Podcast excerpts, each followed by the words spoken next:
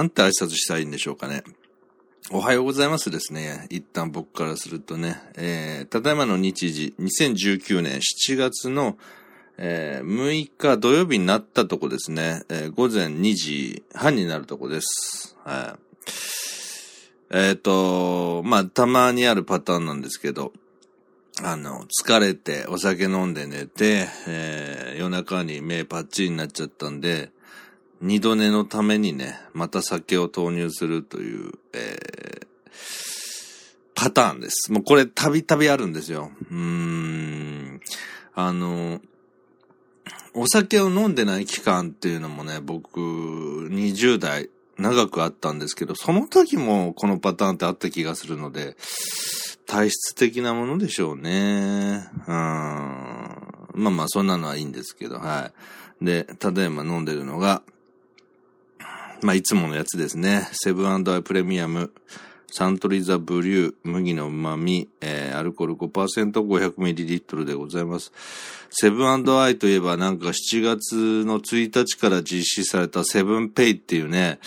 あの、電子マネーですか？アプリ。あれがなんか早速、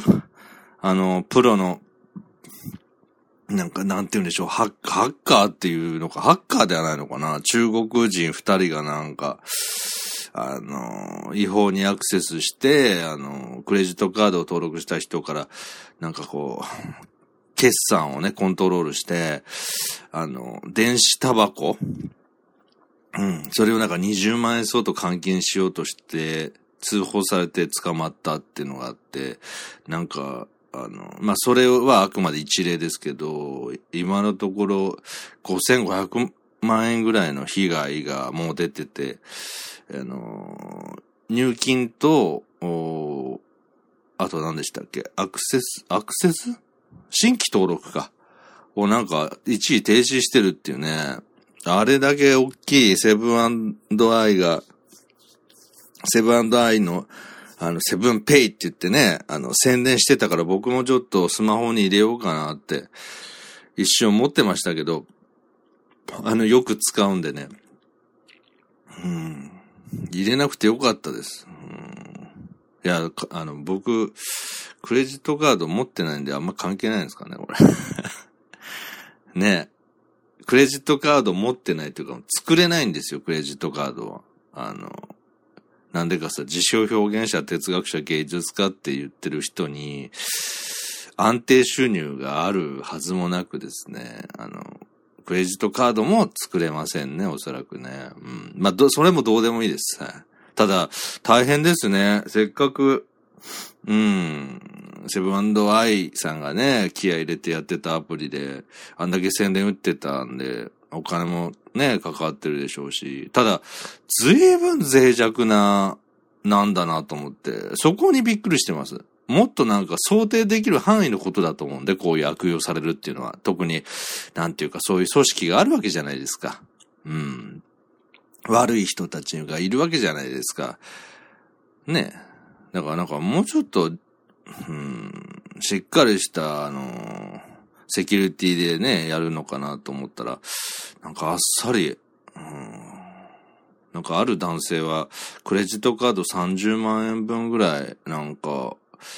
そのマネーにか、あの、換金されて、換金とか、変え、変えて、で、えー、使うみたいな。なんか、繰り返されて、あれこれおかしいぞって気づいたって言ってましたけどね。まあ、それはそうですよね。メールで来ますもんね。その、いちいち、あの、クレジットから決算、あの、セブンん？セブンペイのお金に、あの、変えるたびに通知来ますから、そりゃ怖かったでしょうね。うん。まあまあまあ、そんなんで、大変ですね。セブンイレブンさんもね。うん。あと、あ、そう、本題。本題で入っときましょう。いつも僕横、横道にずれますから。はい。うんと、韓国の話ですね。あの、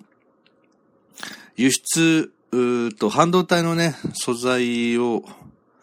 作る、うえー、3つの、なんか、ちょっとすいません。あの、情報をきちっと伝えようっていう気がないんで、あの、こ皆さんもご承知だと思うので、はい、各、各自ニュースでご覧になってると思うんですけど、3品目、うん、半導体を作る素材の3品目を、えー、今までは、あの、優遇されていたんですけど、それを普通に戻すと。あいう措置を日本政府が取りましたら、韓国があ怒ってですね、に、あの、あと韓国国民も、全員とは言いませんけど、怒って、なんかあの、日本、日本の商品のね、不買運動をするって言って、んで、僕さっきツイッター見てたら、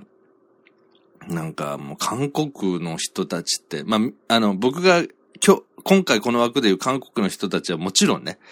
あくまで全員じゃないですから。僕も韓国のね、人でも好きな人は絶対、あの、いるし、まあ、YouTuber で韓国、この人いいなって思う人はいますけど、そう、あの男の人の主張とか聞いてて、ただ、かといってね、韓国人と、と、韓国の人とそんな個人的に接した記憶ってないんですよね。なんか、新幹線かなんか乗ってて、道聞かれたとか、それで答え、教えてあげたとか、その程度なんで、僕は韓国の人を語れるわけじゃない。ただ、大体なんとなくわかる。まあ、それはね、か、あのー、過去の歴史とか日本のなんか植民地時代がどうしたとかなんか日程時代がどうだこうだとかそういうぼんやりとしたね、あの浅い知識ですけど勉強してないんで。ただ、だ、なんとなくの国民性って思いますよね。僕、小学校の時にあの、え、なんで、なんていうのかな。今で言うと、衝撃映像。100連発みたいなね。あの、人が喧嘩してるとか、事故に巻き込まれた映像とかを、よく民放のテレビが流すじゃないですか。で今だったらそういうの YouTube でもいくらでも上がってるから、まあ YouTube から逆に、えー、民放のテレビが編集して借りて流すっていうのは、まあ昔からあって、僕が小学校ぐらいの時によく、その、その衝撃映像っていうと大抵一個は入ってるのが、あの、韓国の議会ですよね。あの、殴り合いの喧嘩してるっていう いや、議会でかいって。まあ、日本でもたまになんかあの、委員長がその委員会を締めようとするとか決議するって時になんか野党が、うわーって、あの、雪崩のように押し寄せてきて、なんか、体を掴んで引っ張ったりとかそういうのは見ますけど、殴るとかさすがにないじゃないですか、露骨に、そうは。いやー、韓国人って怖って思いながら、子供ながらに思ってました。血の気が多いっていうかね、怖えなって。んで、まあ、議会でそういう、議会ってのはある種の、まあ、ね、知性というか、品、品、品位というか、そういうのがある場だとは思うんですけど、あの、そういう場でね、熱く、まあし、逆に言うと韓国の人から言わせれば、真剣になって、なればなるほど、まあ、人を殴るぐらい腹が立ったんだよっていう理屈もまあわからなくはないですけど、国会議員ですからね。僕ら素人がなんか熱くなって喧嘩したんと違うので、しかもその、テレビも録画されてるの分かっててですからね。うん。まあまあ、そういう小さい時から韓国、韓国の人血の気荒いなっていうイメージはあったんですよね。で、自分なりにその日韓関係とか、このね、44歳な、現在44歳なるまで見てきて、で、今回の件もそうですけど、まあ、まあ、ただ韓国もな、あの、ムン大統領ね、あの、G20 でも存在感なかったって言われてますけど、ね、あの、結局、米朝の首脳会議というか、あの、首脳が話し合うのも、結局なんかトランプさんからのアプローチと、習近平、えー、国家主席ですか中国の、の口添えがあってできたみたいな感じで、あの、アメリカと北朝鮮の橋渡しするみたいなムーン大統領の立場っていうのがなんか全然ないっていうのがね ないじゃん。このムーンさんほんと力ないじゃんみたいなのが最近露呈してますけど、まあ、とにかく、韓国のっていうか、特にムーン政権になってからの韓国の話に、まあ、一応しようと思いますけど、その、今回その規制をした時にね、僕ツイッター話戻しましてね、ツイッターでも見てましたら、その、日本のね、ビールとかも美味しいから韓国で売ってるわけですよ。まあファンも多いですわね。えー、札幌ビール、アサヒビール、ね、キリンビールとかもあるんでしょうかね。大手の。僕が今飲んでるこのサントリーザブリューはサントリーさんですけど、まあ基本的に札幌とかアサヒって言ったらなんか人気あるそうですよ。で、そのスーパーで、あの、店も不買運動に協力しますってことで、まあ逆に言うとそれをしないと韓国の国民に怒られるのかな、お店も。だからね、お、日本のビールを置きませんとかで、だったらまあわかるじゃないですか。なんとね、その、か、空になったその棚を他のもんで埋めるんじゃなくて、あくまで僕がツイッターで見た映像、あの、画像ですけど、安倍さんの、安倍首相の顔写真を その棚ごとに 一個ずつちゃんと貼り付けて、その、しかもその安倍さんの顔がね、ヒットラーの髭、ちょび髭みたいなのを 塗られてるんですね。それ見たときに、さすがに精神的に幼稚で後進国だと思いましたね。日本で例えば、不買運動を、まあ、するってなった時があるとしたらですよ。日本人ってやっぱりもっと、こう、理性的だから、その、置かないにしても、そっと置かないと思うんですよね。うん、それでだって、目的達成でしょ？商品を日本せ、日本の商品を買わないとか、韓国の商品を買わないっていうことが目的で、置かない時点で達成してるのに、そこの空欄をあえて開けて、日本人だったら別なものを埋めると思うんですけど、そのトップの、国のトップ、相手国のトップの、その顔写真の、ポップをつけて、あの、ヒットラーに 見立てた、まあ、皮肉ですよね。独裁者みたいな。うん。それをい、その、空いた棚ごとつけてるってのを見たときに、まあ、どんだけ性格が歪んでんだって 僕がもし韓国人だったら、そう、韓国が嫌になりますね。その自分の国が恥ずかしいなって。で、それをまた写真がツイッターに流れるってことは世界中に知れ渡るわけで、韓国人ってどんだけ少年腐ってんだって思われるだろうなって客観視しますよ。僕が韓国人ならですよ。でもそれでいいぞいいぞって、この店はね、しっかりやってるわと。ね、日本、日本の、そういう不買運動をして、さらにね、安倍、安倍、独裁者の安倍をね、皮肉った素晴らしいって評価してるんですかね。で、まずね、やってることが、小学生がね、小学生同士が喧嘩した時に僕らの世代は、あの、僕らの世代もあんまり使ってなかったけど、あの、お前の母ちゃんでベーソーってのがあったんですよね。当時、当事者同士のこの小学生同士のガキンチョが喧嘩してても十分腹立つんですけど、やっぱあの当時、まあ僕らもあの、大人になってもそうですけど、自分の親をね、何も知らない人に腐されるって、やっぱり、たとえ自分が親を腐すのはまあいいとしても、他人から言われることじゃないでしょ。だその、お前の母ちゃんデーベーそうっていうことで、相手がさらにね、うわーって怒るっていうのを、まあ、あの、煽るわけですよね。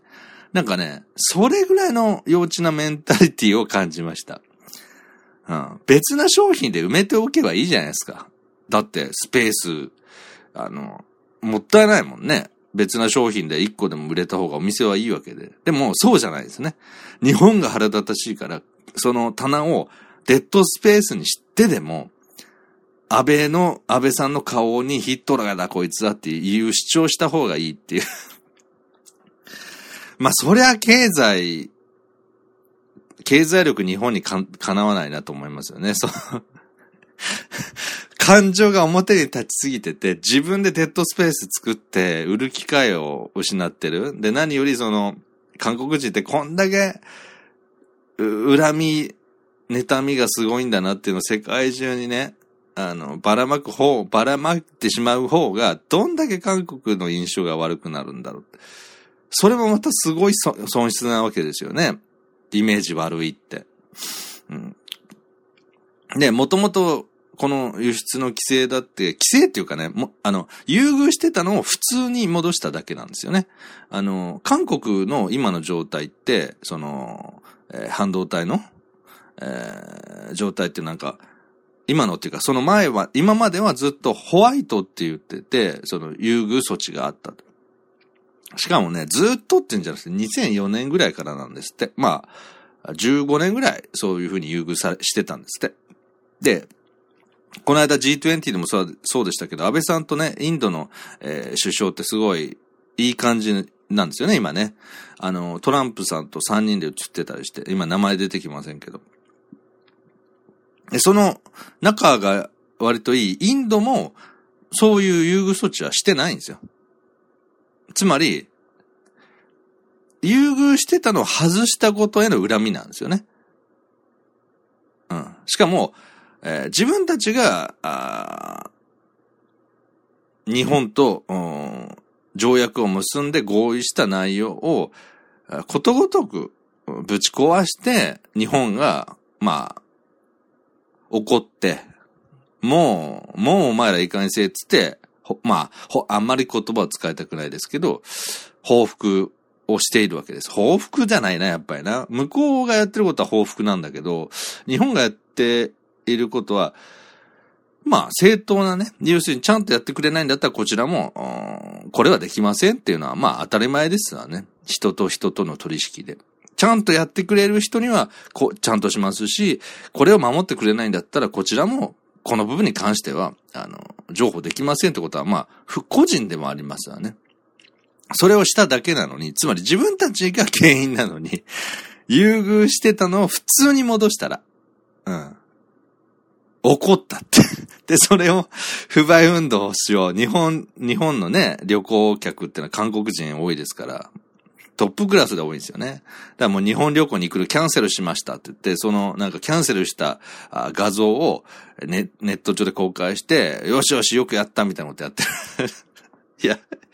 僕が韓国人だったらやっぱり住みたくないですね、そういう国ね。その、たとえ政治で揉めたとしても、自分のプライベートの旅行だとか、そういうとこまで、あの、自分が行かないのはいいんですよ。自分が、例えば僕なんか韓国行きたいって今思いません。それは韓国っていう国がいい悪いじゃなくて、とりあえずもう韓国のイメージがすごく悪いから、旅行先にな、ならないですもんね。うん。まして、その、ね、あの、韓国の人になんか言われたら嫌だなと思うし、道歩いてて。日本人って分かった時にね。日本だってその右翼みたいなのいるじゃないですか、極端な。ああいうのとぶちゃ、あの、巡り合わせで なんか、声かけられたらめんどくせえと思うし、なんか、とにかく行きたくないですよね。韓国だけ外しますけど、それと同じように自分が行かないんだったらいいですけど、そのなんか、その日本をボイコットするっていう不買運動に巻き込まれたくはないですわね。お前も行くなよってその同調圧力って言うんですか昔日本も、あの、非国民なんて言葉があって、まあ戦時中だからしょうがないんですけど、ど、まあ凄まじい同調圧力があった時代があって、もちろんそれはまあ戦時中っていう特殊な例ですけど、今、この現代2019年で誰かに強要されたり、世間に強要されて、あの、お前これすんなよ。これしたら非国民だからな、みたいに思われるのってめんどくさいですよね。僕みたいな自由人だったら特になおさらもう不快で言うこと聞かないと思います、逆に。うん。日本、日本大好きなんですから、韓国人は。大好きじゃなかったら来ないでしょ、日本に。あんな、しかも、一回行ったとかじゃなくて、リピーターが多いんですよ、韓国の人。僕なんかあの、ね、大阪に住んでますけど、皆さん道頓堀とか、あの、あの辺歩いたらお分かりでしょうけど、まあ、韓国人多いですよ。中国人のよりも韓国人が圧倒的に多いし、ある種の自治みたいに、あの、韓国人用のお店を韓国人がやってるんですよね。あの、大阪の、えー、道頓堀の周辺で。僕もね、えー、っと、そういうお店に入って、えー、買い物したことありますけど、もう店の中は韓国語です。うん。僕、僕の対応、そのレジの対応とかは日本語でしますけど、もう、ほんとね、韓国に僕が来たみたい。大阪、大阪の道頓堀にいたら、僕が韓国に来た気分になるぐらい、韓国人が多いです。まあ、それぐらい韓国の人が大阪の道頓堀周辺で商売したくなるぐらい、えー、韓国人が来るんです。だから、もちろんね、韓国の人たちが日本旅行を、えー、しなくなれば、えー、そういう韓国人を当てにして商売してたお店は当然売り上げが、まあ下手したら激減して困ると思うんですけど、でもね、日本旅行、日本を旅行したいと思ってる人も我慢するってことだから、まあまあお、お互いなんていうかな。まあ、いろいろ勉強する機会と思うしかないですよね。その、やっぱりね、何か一つに依存すると、依存度が高いと、まあ経済も人間関係もそうなんでしょうけど、それを失った時に、大打撃食らいすぎて、やっぱりね、立ち行かなくなる、なりやすいですよね。うん。本当に。だから、やっぱり、自立をしている状態っていうのは結構大事だなって、そういうところからも思い思いますね。うん。まあ、とにかくね、その不、不買運動の画像を見てて、いやー、韓国人って、ね、もう一回冒頭に言った言葉をも付け加えますけど、誤解されたくないんで、韓国人って今言うのはあくまでそういうことをする人たちの、する韓国人のことですからね。韓国人にも良識がある人、えー、常識的な人はいると僕は思いますし、実際いないはずがないんで、本当にそういう人がいなかったら国つ、国を支えきれないと思うんで、みんなが感情的な民族だったら、だそういうね、そういう理性的な人もいると思うんですけど、まあ僕が見たあの画像の人たちはまあ闇を抱えてるとしか言いようがない。で、えー、恨みっていう恨みだとか嫉妬だとかっていう感情はまあ僕もすごいもしかしたら結構強い方かもしれないから、自分に重ねてちょっと考えてみて、まあこの枠閉じようと思うんですけど、僕はね、その、自分で言うのもなんですけど、まあ、それなりに性格ひねくれてるなと思いますね。あの、自分で言うのもなんですけどって普通、あの、ポジティブなこと言うと思うんですけどね。ねあの、ネガティブな話でしたね。で、まずね、独占欲が強いです、僕は。自分のものにならないと嫌っていうのがあります。うん。でも、その分、他人のものから奪おうとは思わない。うん。それは自分が独占欲が強いからこそ、他人のそういうも、人が持っているものだとか、環境っていうものも最大限尊重しようっていうふうに。僕はね、フェアっていうのがすごく大事なんですよ。僕の人生観において、平等、僕も他人も変わらないものそこを自分でどう調整できるかっていうのはすごい大事なことなんで、大事なんですね、僕にとってね。だから、えー、僕が独占欲が強い。自分のものにならなきゃ気が済まないとかね。で、その場合は、じゃあどうするかっていうと、自分のものにならないと気に入らないわけですから、自分に、のものにならないなっていうものからは離れるんですよ。自分のものにならないもの。まあ、それ何でもいいですよ。物でも恋愛でも環境でもあの、収入でも何でもいいです。あ、自分には縁がないな。欲しいけど縁がないなと思ったら、もう嫉妬心が芽生えるから離れるんですよ。そしたら穏やかでいられるんです。人のものを見て、自分が持ってないものを相手が持っていて、そいつが、なんかひどい目にあったらいいなとかね。そういうような、こう、さっき韓国の幼稚なメンタリティですねって言いましたけど、僕はそういうの持ちたくないんですよ。僕の僕もそういうような状況に、えー、いたら、そういう気持ちが湧いてくるのは分かってるんですね。うん。幼稚な部分。当然僕にもあるんで。でこれを湧き立たせないように避けるんです。これがね、一番精神衛生上いい。なんか、そうするとなんかこう、虚しさとかそういうのを感じないかっていうふうに思われる方がいるかもしれませんけど、逆ですね。その、自分が自分の感情に嫉妬心だとかそういうものに翻弄されて、どんどんどんどん自分のこう幼稚な部分に、自分がコントロール不全になって、人を妬んだり恨んだりする、人のものをえー、羨んでひねくれていくっていうことが、そういうドミノが始まるとね、ひたすら倒れ続けて、最後どうなるかっていうと、本当に他人の不幸は蜜の味で、あの、人が失敗したりするとすごく喜ぶよう、それが快感になるような人間になるなる可能性が高いんですよね。うん。で、この人がうまくいかないと、な、なんで喜びが出るかっていうのは、間違いなく、あの、生存競争の中で、えー、優越感だとかって感覚ありますけど、その、自分のエリアとか場所、場所、環境を守るために、我々の祖先って戦ってきたじゃないですか。多民族とはまあ当然ですけど、同じ民族の中でも自分のテリトリーを守ろうとしますよね。そういう生存競争の現れ名残な、まあ名残とか今も生存競争って現実ありますもんね。先ほど経済の話しましたけど、やっぱり自分が何か仕事をしようと思えばそこに競争相手が必ずいて、それが、その競争相手が多ければ多いほど、えー、競争は激しくなり、で、例えば自分のあお店、あ、まあ、店を持ってるとしてね。で、僕が例えばお好み焼き屋の店をやってるとしたら、近所にね、10軒あると。で、その、周辺でたおかお好み焼きを食べに来るっていう人は限られるわけですよね、パイがね。で、そうすると奪い合いになるわけですし、結果的に。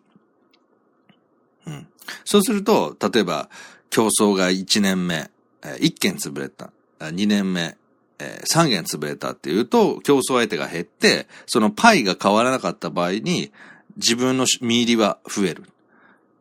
だから、他の競争相手が脱落してくれると嬉しいじゃないですか。これマラソン、マラソンの競技でもそうですよね。脱落すると嬉しいですよね。だって自分がその優位に立てるから。でこれ、これ、こういう話をしてるんですよ。生きるためにそのやらしさも持ってるわけですよね。競争ってことで言うと。で、僕が今、えー、言いたい感覚っていうのは、まあこう生きていようとして実際そういうことしてるんですけど、まずね、他人と競争しないことです。あの、自分の仕事に集中していく。うん。その、パイの中で、今お店が何軒あってとか、それを考えないってことですね。自分の仕事で、に集中して、その結果お好み焼きを焼いて、お客さんが増えたらいいなと。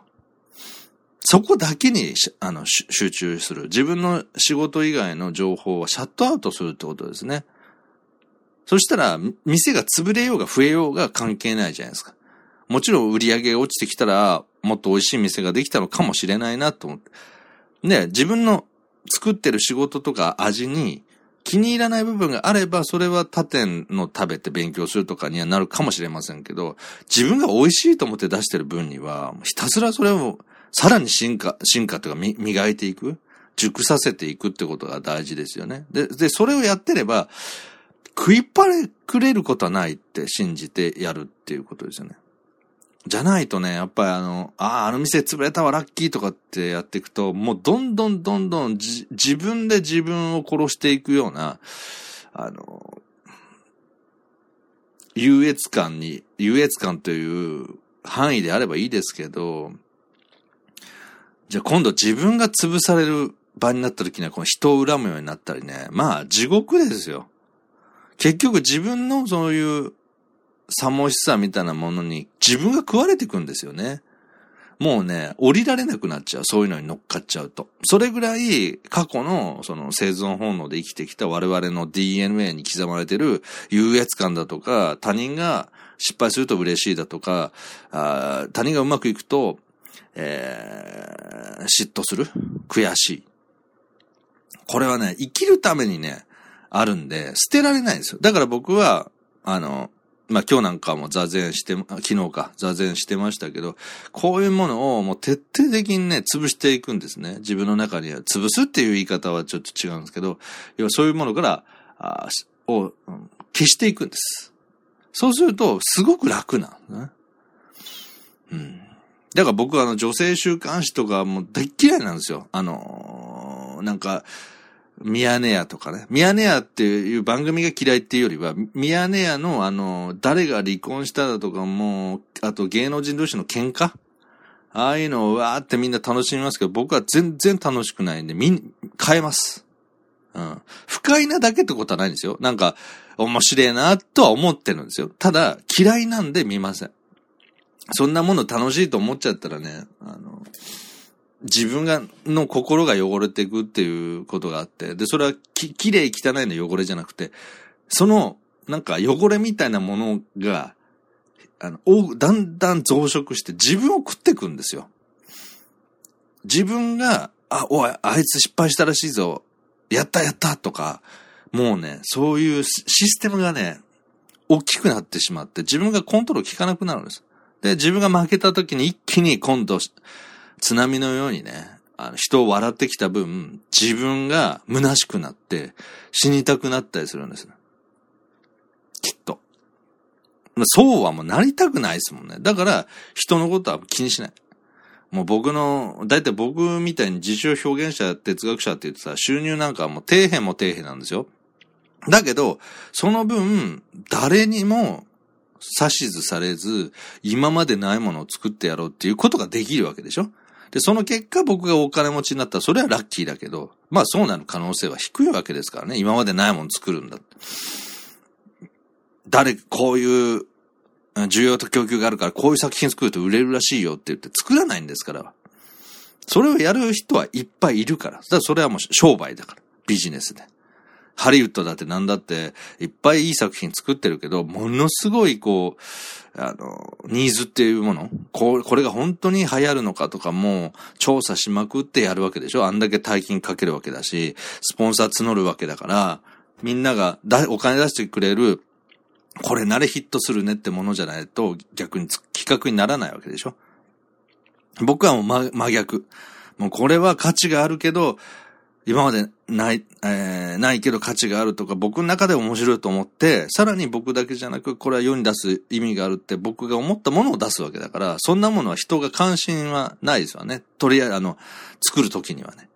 でもそれが僕の仕事だと思っていて、かといって、引き打つになるんじゃなくて、あの、いつかね、あの、人が、すごいっていう人が、運よく広まったら、僕も、あの、もしかしたら、こう、もっと人から評価されるような、ああ自称表現者芸術家ではなく芸術家って言われたりして、あの、世間に出ることがあるかもしれない。でも、それは、もしそうなったとしても、多分僕は変わらないでしょうね。あ、ラッキーだったんだって思うでしょうね。僕が変わらないんだから。そういうふうになんかこう、生きてますね、僕は。うん。だからね、韓国の人たちのあの、日本に対する嫉妬とね、あの、不買運動だけで飽き足らず、さらにああいう人の国のトップに髭生やしてヒットラーだなんて失礼なことをね、やるようなぐらい、その、恨みつらみがある韓国の人は、多分自分の生活も大変だと思いますね。あれだけ強烈なその怒りと嫉妬心で渦巻いてると、結局ね、自分が食われるんですよ。で、で、しんどいでしょ？そう、だから、なおさら、自分以外の他人が落ちていったりするっていうのが、で満たされるから、もうね、動機が、その、なんていうか、自分が幸せを感じるバロメーターが、他人が不幸になるとか、自分が嫌いな奴が落ちた時になっちゃって、自分ってものを見失うんですよね。本来、人間って、自分一人で成立していけるかどうかっていうのがすごい大事なんですよね。その自分一人で成立するっていうのは人の助けを借りないとかではなくて、自分の心を自分一人で落ち着いていられるってことが自信なんですよね。誰かがいない、さっきあの依存度が高いとやばいって言いましたけど、誰かがいないと安心できないっていう場合は、その誰かを失った時に、自信を保てないです。自分の心の、あの、なんていうかな。普通の状態を保てないってことじゃないですか。その人を失った場合に。これはね、良くないんですよね。良くないっていうか、あの、もちろん、例えばペットを飼って、家族だけじゃなくてね、ペットを飼って、そのペットが可愛くて、10年、20年付き合って亡くなったら、それは喪失感も大きいし、しばらく凹みます。それはいいんです。うん。それはいいんです。そうじゃなくて、僕が今言ってるのは、仮にそういうものはないとしても幸せ。そういう自分がいるかどうかっていう話です。なんとなく伝わりますか？説明難しいんですけど。例えば僕が、まあ昨日の夜、うん、夜じゃないや、夕方か、あの、河川敷を、あの、散歩、散歩っていうかね、ちょっとウォーキングっていうか、かなり早歩きで歩いて体動かしてたんですけど、その時に、その状態で、まあちょっと座禅的な話になっちゃうんですけど、その状態で僕は完結してるっていう感覚が僕にとって大事なんですよね。何かがあって常に不安がある。自分一人ではなく、何々と何々があるから幸せだみたいなものがある、あったら、それを奪われた時に恨みになったり、あと、奪われた時に悲しみになったりするでしょ。そんなもんがなくたって、今自分でいるっていうことが幸せっていうこと。ただ、あの、ウォーキングして、こう、河川敷を歩いていて、僕は満たされてる。僕と僕の、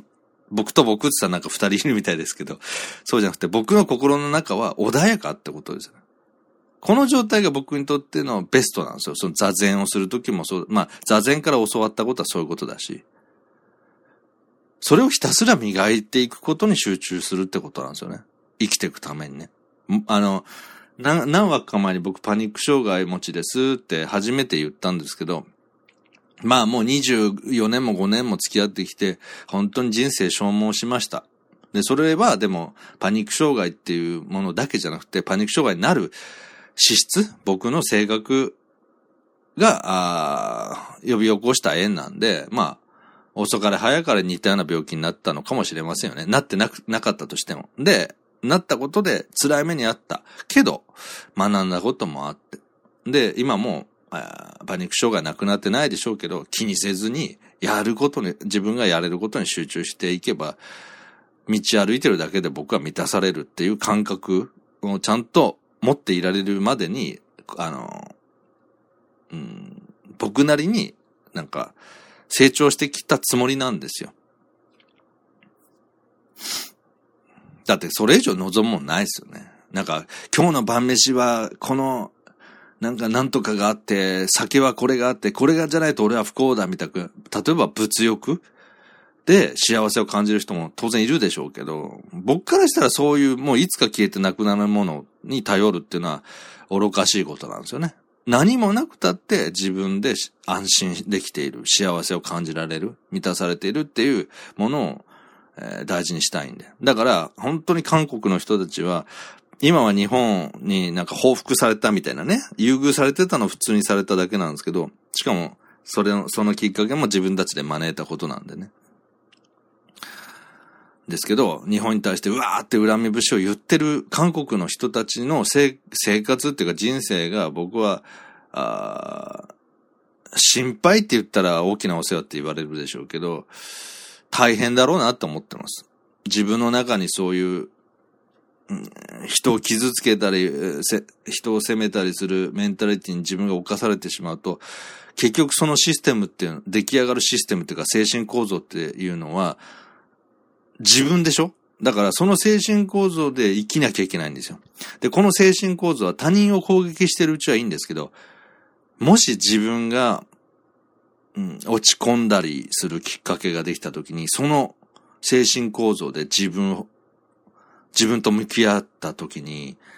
自分が元気になるような術っていうか、今まで人のそういう、人に対する方向、人の他人への方向性で発散させてきたそういうやましい心っていうのはもう、さっきも言いましたけど、生きるために僕らの祖先がずっと生存競争を勝ち抜く上で必要だったものだから、すぐに取れないんですよね、そんなのね。だから今日、もう、自分に、えー、自分と一体のものと言っていいわけですよね。遺伝子的にね。ですから、簡単に取り外せないんで、自分が凹んだ時には、それ、そのシステムっていうかその精神構造は自分に今度向かってきますから、まあ大変でしょう。うん。生きてんのが多分嫌になるぐらい。穏やか、僕さっき穏やかとか安心とか言いましたけど、そういう心の状態とは真逆の、まあまさに生き地獄を味わうんじゃないかと思って、あの、うわ、大変だなと。そうですね。心配ですって言ったら僕もなんかあの、あれですけど、大きなお世話だ、お前、日本人なんかに思われたくないわって思われるでしょうけど、何人とか関係なく、そのメンタリティってのはもう地獄ですよと。僕も、その独占欲とか強いからよくわかる。うん。人の不幸をね、あの、あ、人の幸せを祝えない時って僕もあるんです。嫉妬心とかで。そういう時はね、離れるべきです。無理してね、近づいてってね、妬ましく思う方が損。で、そんな奴にね、あの、どっちにしろ相手もね、喜ばれ、なんか、うれ、あの、喜んで、なんていうかな、お祝いの言葉をね、述べられたいと思わないはずなんですよ。顔を引きつってる状態とか、あと、顔は穏やかでも心の中で、こいつ不幸になったらいいのにと思われながら、おめでとうって言われたくなくないですか？絶対嫌ですよね。だから僕はそういう幼稚なメンタリティがあるのを認めてるんで、自分で。だから人が幸せっていう場面で、えー、人の幸せな場面が全部ダメとかじゃなくて、人の幸せな場面で、僕が嫉妬心が出そうだっていう場には行かないです。うん。もちろん行ったことによって誤解、自分の中での何かが解けて、お祝いできる素直な気持ちになったりって、これは行かないとわかんないですよ。だけど、その手前でなんかこれは良くないって時は、あんまり良くないんですよ、やっぱり。まだまだ未熟だな、俺は、と思って修行してればいいんです、ひたすら。誰とって自分と向き合ってりゃいいんですよ。他人と競争する必要はもう僕はないと思う。だから、僕は仕事をするときは、あの、他人と競争する気は全くないな。仮にそれを競争したところでその人じゃないから、なんかこう、例えば何か技を盗んでやろうとかそういうのはいいですけど、でも技を盗むってもっと健全な心でできますもん。うん、とにかくその、ネガティブな人を恨んでしまう精神構造で、えー、生きていくと、触れるものすべて、おかしいことになってしまうんで、まずそれを何とかしなきゃいけないけど、普通の人はそういう自分の心の中にある、えー、生きるために必要な生存本能、ゆえの憎しみだとか嫉妬心とか、恨みですね。これをどうにもなかなかできないですよね。もともと性格が穏やかな人は本当にラッキーなんですよ。僕みたくエネルギーが強いタイプは特にそう。あのー、おかしくなっちゃう。だから、あ僕の場合はもう座禅をするっていうことですね。うん、もし座禅に興味があるっていう方は、あの、なんだろうな。僕は座禅の指導者、指導者じゃないから、こうしてください、ああしてくださいっていう資格もないんですけど、1日1分でいいから、あの、適当な座り方でいいから、ずっとこう、目をつぶってでも、半目を開けて半眼でもいいんですけど、座ってみてください。1分60秒間。60秒間、ずっとこう、ただ座ってられるかどうか、あの、や、試してみてください。1分が長いと思ったら30秒でもいいです。で、その間にいろんな考えが出てくる。それこそ、あ、東山に今言われて座って、座っちゃったよとかね。いろんなこと、ああ、今日の晩飯何しようとか、いろんなこと出てくると思うんです。黙って座ってられないもんなんですよ。僕らの思考系っていうのはやっぱ生きるためにいろんな情報を得て、いろんなことを考えて、未来を予測して、事前に行動しようと、自然に働いてるんで、そまあ、もちろんそれがいい、いいことなんですよ。いいことなんですけど、それが過剰になったり余分なことで、えー、ネガティブに使われてしまうと、ろくなことにならんですよね。心配しすぎて心を疲れさせるとかね、いうふうにも働くわけです。とりあえず30秒間ぐらいね、ただ座ってられるかどうか見てみて、うわ、いっぱい考え方とか言葉が浮かんでくるなと思ったら、まあ、それによって疲れちゃうんですよね。なので、えー、なんかあれおすすめです。環境音の BGM とかね、あの、レンタルとか、あと今だったらネットでも買えたりするのかな。あと YouTube とか、あと音声コンテンツなんかであの無料で流してる川の音とかね。あんなの聞いて、あの、ひたすらその音に集中して何も考えるようにするってことに集中して、あの、全身ね、耳になったつもりで音を聞いて、1分でも、調子良ければ5分でもいられたら、だいぶ心が落ち着くと思います。で、その時にはその人を裏、羨むとか嫉妬心だとか、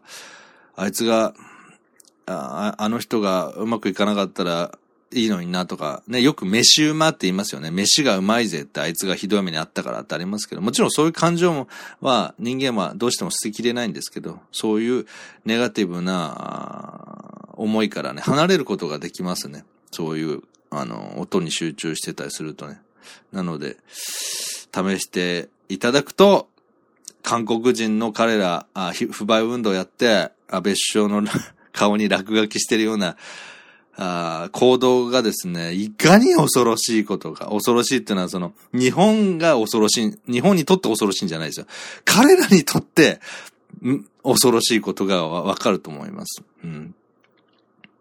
もう本当に不幸なことです。ああいう風にしか生きられないっていうのは。だから僕は韓国のそういう人たち、韓国の中のそういう人たちに、同情してます。大変だなって。自分たちが 約束を守らないために日本の優遇措置が解除されたのに、それを恨み、恨んで、もう旅行に行くだなんだの、あの、他の人にも強要するようになってるわけですから、地獄ですね。まさにね、でも冗談抜きで地獄ってこういうメンタリティのことを表現してたんじゃないかっていう説もありますよね。なんかキリスト教のなんか絵でもあるらしいじゃないですか。なんかこう、僕詳しくわかんないから間違ってたらすいません。うる覚えなんで。なんか丸いなんかテーブルに食事が置いてあって長い箸があって。で、その、それをあのどうするかって言った時に、その長い箸で相手をなんか殺して、で、食べ物を食ったっていうのが地獄だ、みたいな。地獄を表現してる絵だ、みたいな。で、実はそれは、相手の方に食べさせていけば、その、まあ、箸な、箸って言ったら日本人ですもんね。中国人とかね。あの、箸だったかフォークだったか忘れましたけど、相手が、向かい合ってる相手を食べさせたら、全員が食べれるようになってたみたいな、なんか、絵があって、それが、キリスト教でいうその地獄を表現する絵だったみたいなことを聞いたことがあって、なんか、それに近いものですよね、だからね。うん。あ、なんかちょっと違うな。ちょっと違うけど、でも遠からずですね。要するに、ゼブの製造本能によって、えー、相手をダメージを負わせることで自分が有利になるっていうことは、過去、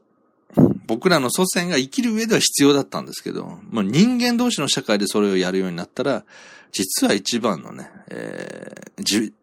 一番自分を貶めたり、実際に傷つけてるのは、そういうメンタリティを持っている自分自身だということですね。うん。で、さらにそれは加速されていくっていうのが怖い。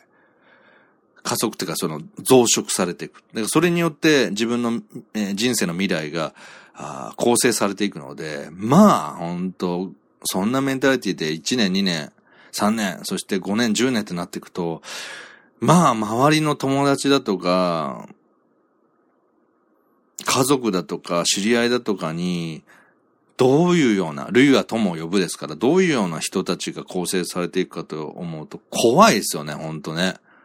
そんな自分とうまくやれる人たちでしょ 絶対相手も自分がうまくいかなかった相手が喜ぶみたいな奴らしか実はいないんじゃないかっていう恐ろしさ。なんか想像するの簡単ですよね、ほんとね。うん、だからやっぱり、なんていうかな、心素直に、あの、接してくれるような人たちが知り合いにいたら僕は、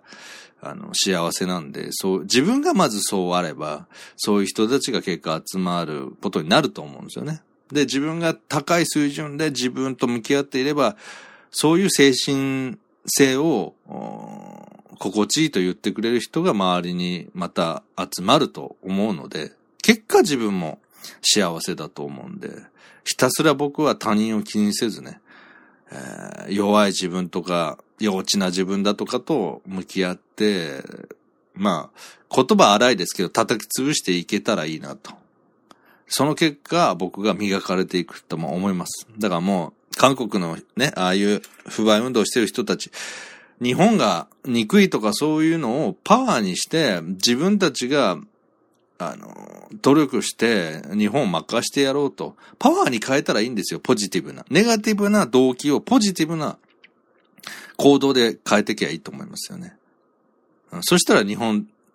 と競争できるじゃないですか。健全に。でも、日本が悪いんだっつって日本を貶めようとするっていうやり方で、たとえ貶めたとしても、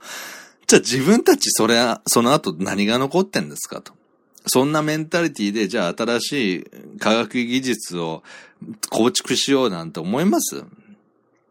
少なくとも日本人は、150年以上前から、えー、欧米列強にボコボコにされても、えー、留学、その、ボコボコにした、自分たちをボコボコにした欧米を見習って、その、もちろん、えー、いつか勝ってやるっていうね、その、今、韓国の人が持ってるような恨みもあったでしょうけど、でもそれ以上にね、学び。うん。イギリスとか、あの、に行った長州5とかなんかありましたよね。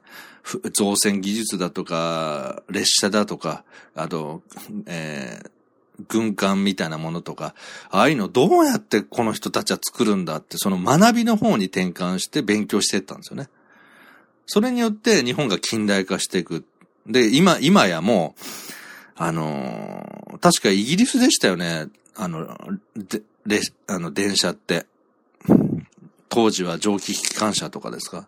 今もう、向こうの人たちが日本の新幹線はすごい。日本の、えー、時刻表、あの、た、なんていうんですか？タイムテーブルっていうんですか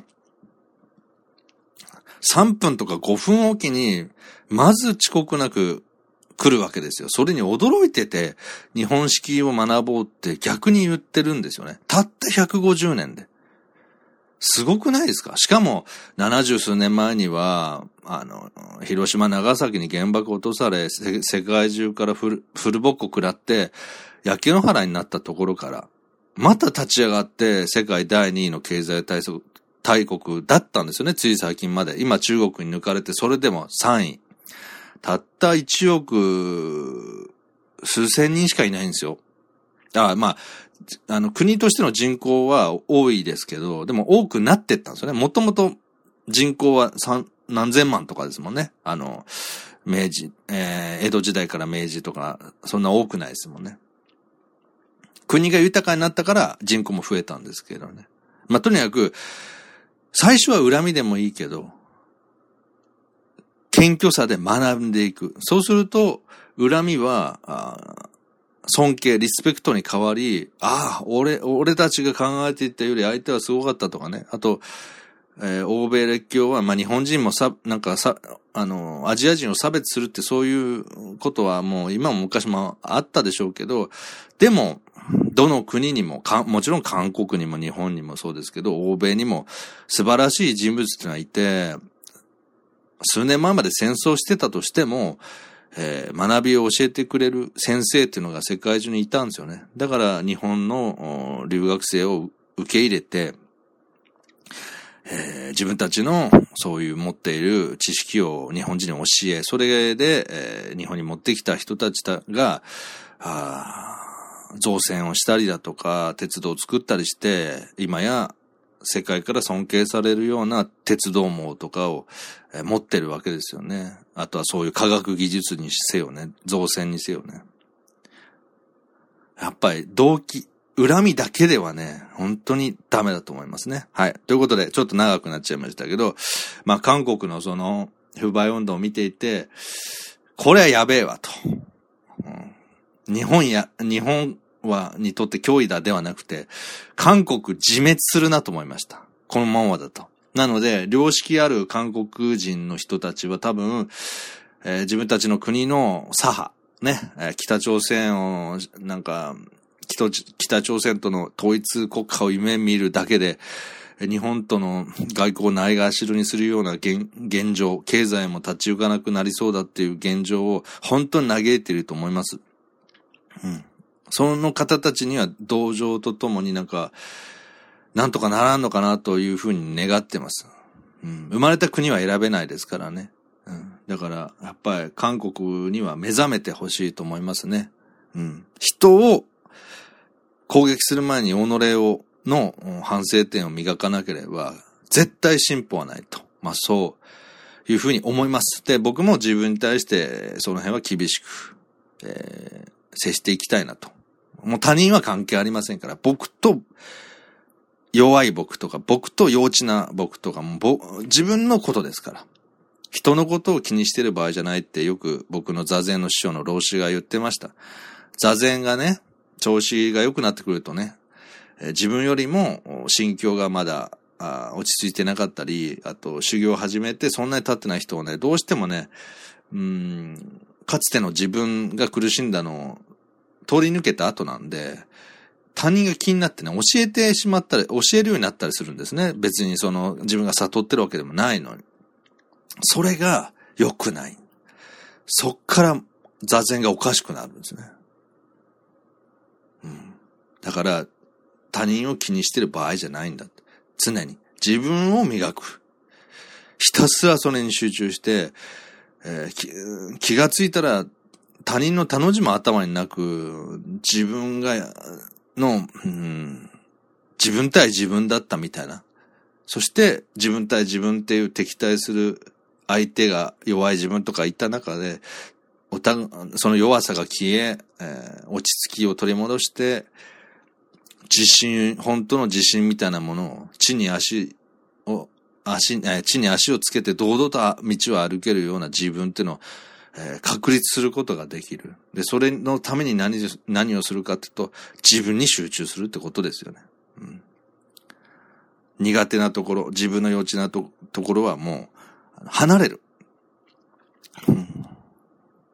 まあ、そんな風に改めて思いましたという話でございました。はい、えー、以上でございます。